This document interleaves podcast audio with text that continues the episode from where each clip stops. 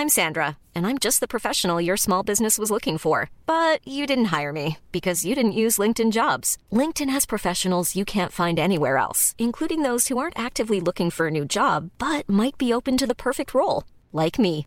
In a given month, over 70% of LinkedIn users don't visit other leading job sites. So if you're not looking on LinkedIn, you'll miss out on great candidates like Sandra. Start hiring professionals like a professional. Post your free job on linkedin.com/people today.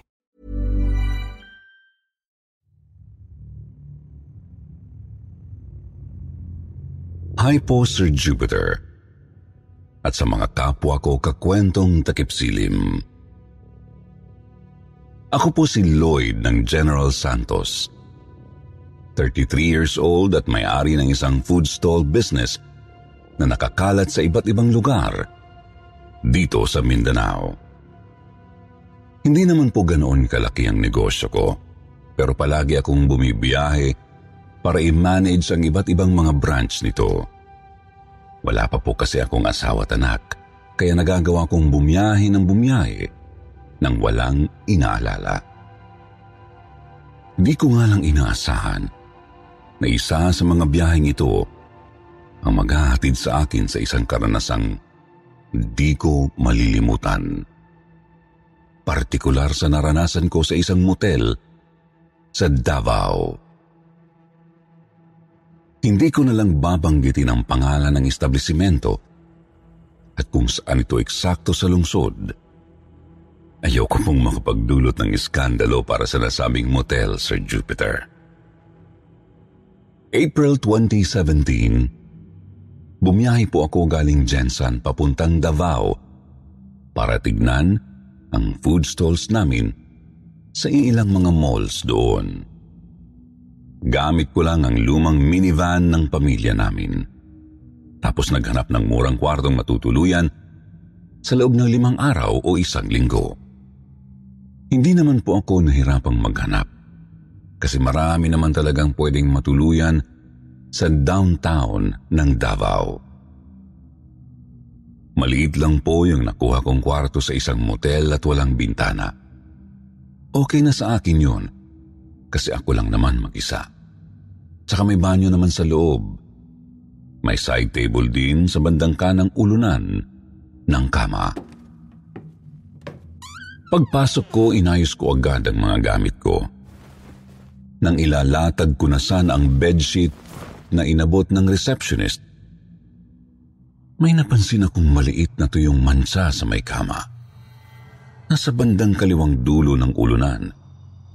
Kulay dark brown at mas malaki lang ng kaunti sa sampung pisong barya. Gawa ng hindi naman ako maarteng tao, niyaan ko na lang lalo't nasa cover lang naman ng kutson. Matatabo na naman ng bedsheet. Nagpatuloy na lang ako sa paghahanda ng higaan at agad na natulog pagkatapos. Gabi na kasi, tapos maaga pa ako kinabukasan. Subalit, lubusan kong ipinagtaka ang bumungad sa akin pagkagising ko, Sir Jupiter. Lumaki na yung mansa. Mas malaki pa sa palad ko.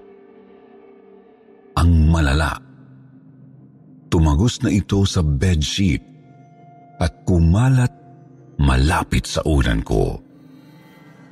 Nagtaka ako kasi tuyong mansa naman na yun. Bakit siya tumagos sa bedsheet at kumalat? Isa pa, may mga bahagi sa bandang gilid ng mansa na hindi na lang basta dark brown kundi talagang nangungulay tuyong dugo na ito.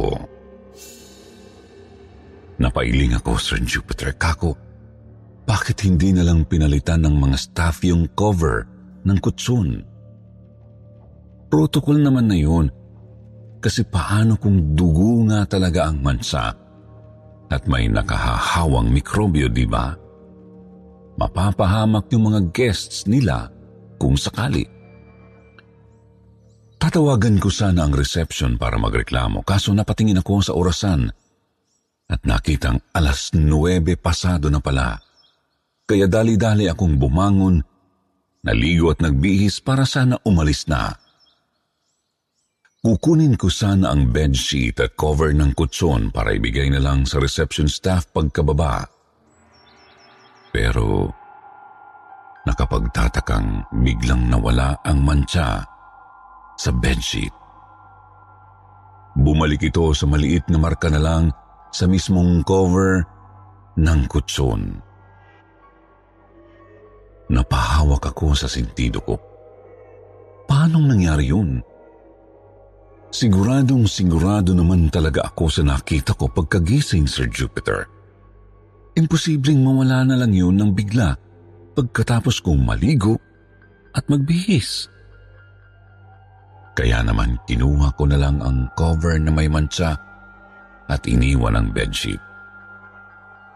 Tinanggap naman ito ng staff sa reception area tsaka sabi rin nila na papalitan na lang din ang mismong kutsun para sigurado. Hindi sila pwedeng pumasok sa kwarto ko nang basta habang wala ako kaya sabi ko, kukunin ko na lang ang pamalit pagbalik ko mamayang gabi. Nawala rin naman sa isip ko ang nangyari habang nasa mall ako, Sir Jupiter. Sobrang busy kasi ng mga stall namin. Ngunit nang pabalik na ako sa motel, naalala ko na naman ang mansa at napatanong sa sarili kung bakit nagbabago ang anyo nito. Habang iniisip ko ang itsura ng mansa, nagsimula na akong kabahan at parabang gusto ko nang lumipat ng room. Sa kasamaang palad, walang ibang room na bakante. Sayang din naman ang binayad ko na panglimang araw kung lilipat ako sa ibang motel. Wala kasing refund kaya pinaalala ko na lang na papalitan dapat yung kutsun ko. Dalawang room attendant yung nagpalit ng kutsun. Nag-amang lang ako sa labas para mabilis nilang maipasok yung bagong kutsun at mailabas ang luma. Nang dumabas ang isang attendant dala ang lumang kutsun, pumasok na ako sa loob at naabutan kong naglilinis ang isa pang staff. Nagtaka ako kasi naurong ang kama pakanan. Tapos, nasa kaliwa na ang side table. Tinanong ko ang room attendant kung bakit nila inurong ang kama, pero ang labo ng sagot niya, Sir Jupiter. Sabi niya para raw makaiwas sa malas, kaya nila inurong pakanan. Inusisa ko naman kung may malas ba sa kaliwang bahagi ng kwarto. Nginitian lang niya ako habang tinatapos ang ginagawa. Pero yung ngiti niya, ramdam kong may halong pangamba na pilit niyang tinatako. Magtaka man ako, wala rin namang nararating ang pag-uusis ako kasi di naman siya sumasagot ng malinaw. At nag-ibayo pa ang pagtataka ko nang may sinabi sa bago lumabas ng kwarto. Sir, Pasensya na po kung hindi ako gaanong nagsasalita. Basta lagi kayong mag-iingat. Tapos, huwag niyo na lang siyang pansinin. Natigilan ako sa narinig. Natauhan na lang ako pagkasara niya ng pinto. Doon ko na rin naramdamang hindi na talaga ako komportable sa loob. Kaya nag-order na lang ako ng dalawang bote ng beer para mapakalma ang sarili ko at makatulog agad. Akala ko magiging mahimbing ang tulog ko dahil sa alkohol. Pero hindi.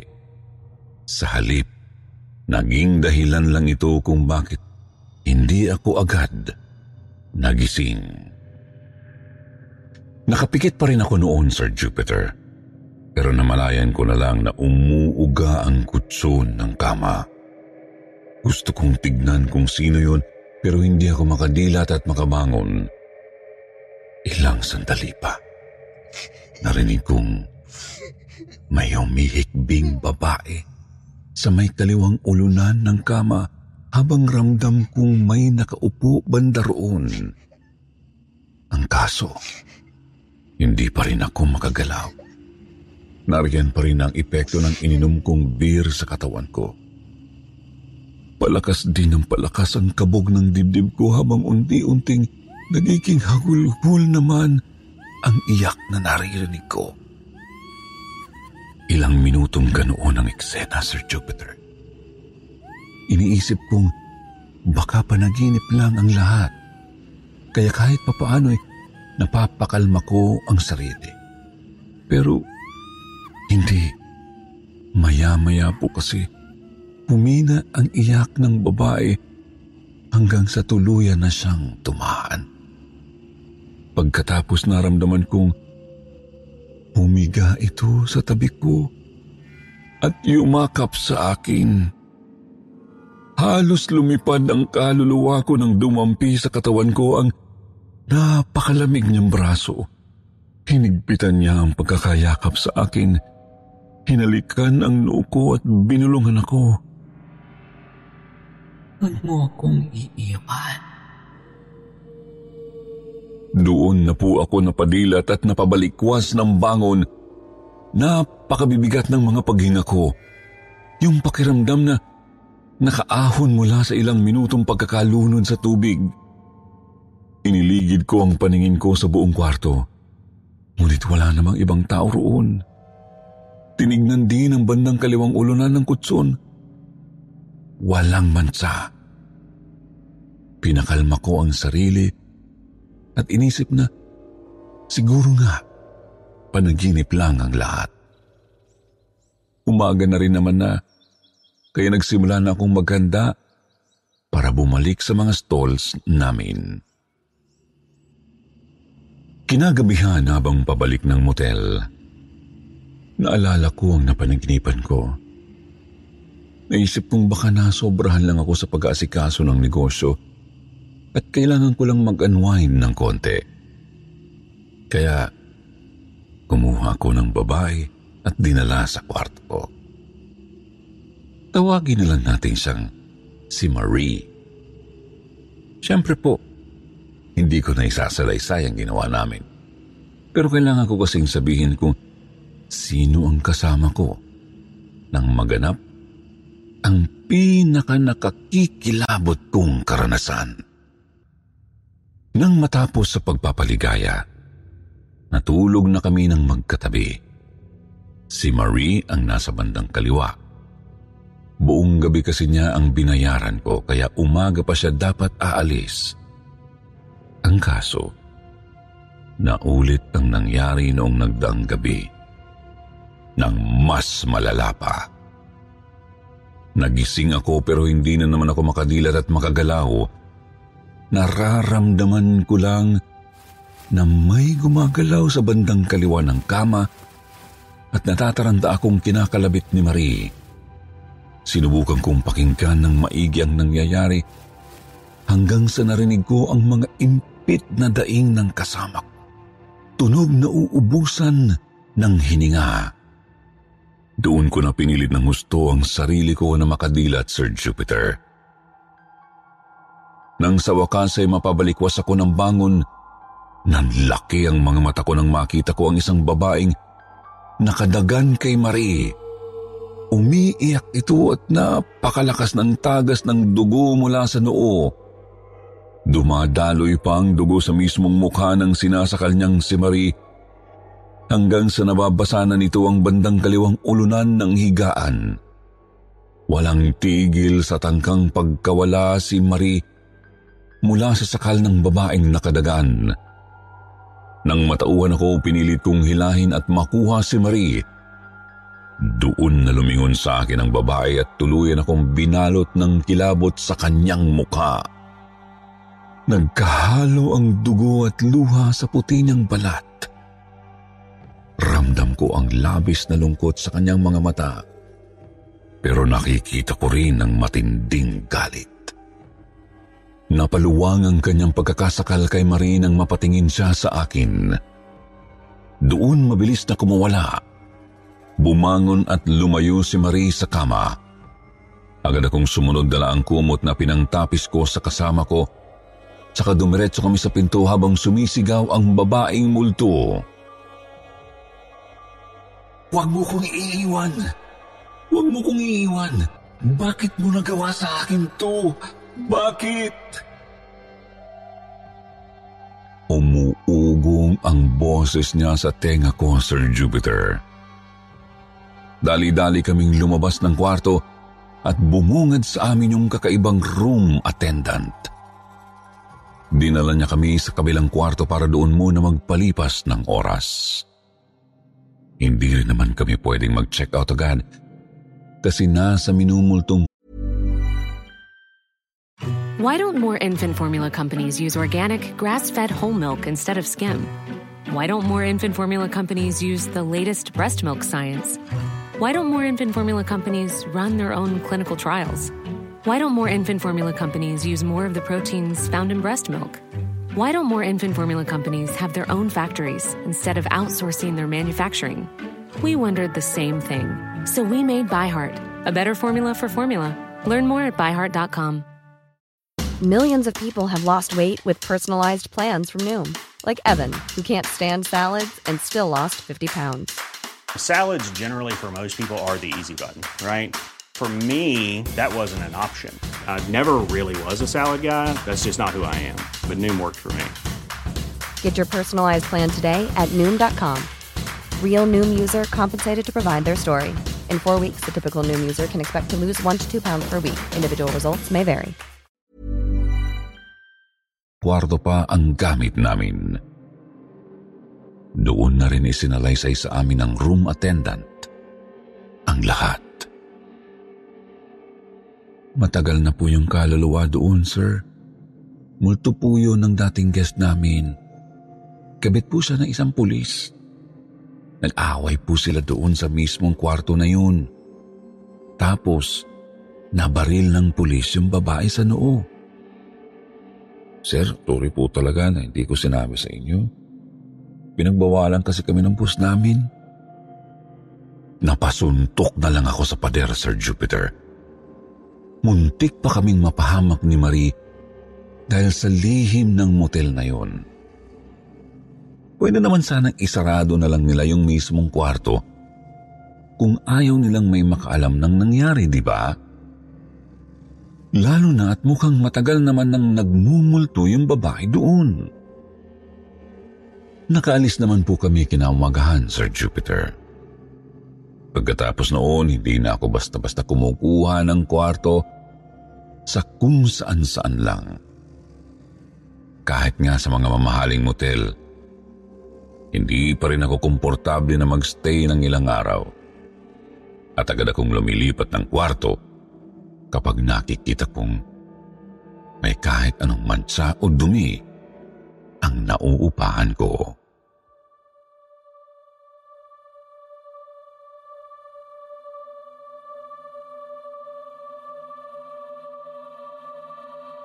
Bola Kumusta po kayo, Sir Jupiter? Ako po si Leia, nasa mid-twenties pa lang po at taga rito lang sa Quezon City. Lumiham po ako para ibahagi ang nakakatakot kong karanasan at para rin ipaalala sa mga nakikinig na kontrolin ang pagkamausisa, lalo na kung pinagbabawalan ka ng manghimasok. May mga dahilan kasi kung bakit inililihim ang ilang mga bagay. Napakasimpleng paalala na sobra kong pinagsisihan nang hindi ko sinunod. Kakapasok ko lang po sa isang kilalang hotel dito sa Quezon City noon bilang isang housekeeping staff. Tagalinis ng kwarto, pero naglilinis din ng mga pasilyo at lobby. Ang ipinagtataka ko po, may isang kwarto sa may sixth floor na hindi pinapabuksan ng manager. Wala namang sinabi sa akin kung bakit basta huwag ko lang daw pansinin ang pinto na yon. Subalit, may naririnig po akong chismis na may kababalaghan daw sa likod ng pinto na yon, Sir Jupiter. Ang sabi ng mga kasama ko, baka raw may nakatagong illegal doon o di naman kaya baka may multo na nakakulong sa loob. Inaamin ko po, Nangangati na noon ang utak ko na malaman kung ano ang nasa likod ng pinto. Ngunit pilit kong sinasantabi sa takot na mapagalitan o masuspindi sa trabaho. Pero yung pagkakataon ang sadyang nanggatong sa kuryosidad ko, Sir Jupiter. Mga alas dos na po ng madaling araw noon. Munta akong sixth floor para magatid ng extrang comforter sa isang room. Napakatahimik ng buong palapag at walang katao-tao. Sanay naman na ako sa ganun, lalo pat night shift ako. Pero sa pagkakataong iyon, nakaramdam ako ng bahagyang kaba, lalo na nang mapadaan ako sa off-limits na kwarto. Binilisan ko na lang ang lakad para malagpasan agad ang nasabing silid. Matapos kong ibigay ang comforter sa guest namin, pabalik na dapat ako sa elevator. Ngunit nang dadaanan ko na ang pinagbabawal na kwarto, naramdaman kong para bang tinatawag ako nito. Tumakbo na naman sa isip ko ang mga tanong kung ano ba talaga ang nasa loob? Bakit ba hindi pwedeng buksan ang kwarto na yun? Tinitigan ko ng maigi ang kwarto. Tahimik pa rin ang paligid. Pagkatapos, biglang may kumalabog mula sa loob ng pinto. Katunog ng bolang tumatalbog. Dahil sa gulat, napatakbo ako sa pasilyo, ngunit saglit na napahinto nang may nakita akong puting bola ng volleyball sa gilid ng sahig. Hoy, Lea, ang ginagawa mo dyan? Napalingon ako nang tinawag ako ng isa kong kasama sa trabaho, si Ate Trina. Muli kong nilingon ang bola sa sahig. Pero katakatakang bigla na itong nawala. Ikinuwento ko na lang kay Ate Trina ang nangyari lalo na ang kalabog sa saradong kwarto. Basta, wag na wag mo lang bubuksan yung pinto kahit ano pang marinig mo mula sa loob. Sige ka, baka magalit sa'yo si ma'am yan. Baka maapektuhan pa ang trabaho mo, fresh graduate ka pa naman. Tumango na lang ako kahit napapakamot ng ulo noon, Sir Jupiter. Tama naman si Ate Trina eh. Baka mapagalitan pa ako kapag Nagusisa pa ako. Iyon nga lang, talagang sumisidhi ang kuryosidad ko, Sir Jupiter. Hindi na lang dahil sa may gusto akong malaman, kundi dahil nararamdaman kong inuudyok din ako ng kwarto na buksan ang pinto. Isa na namang madaling araw noon, nililinisan ko ang hallway ng sixth floor.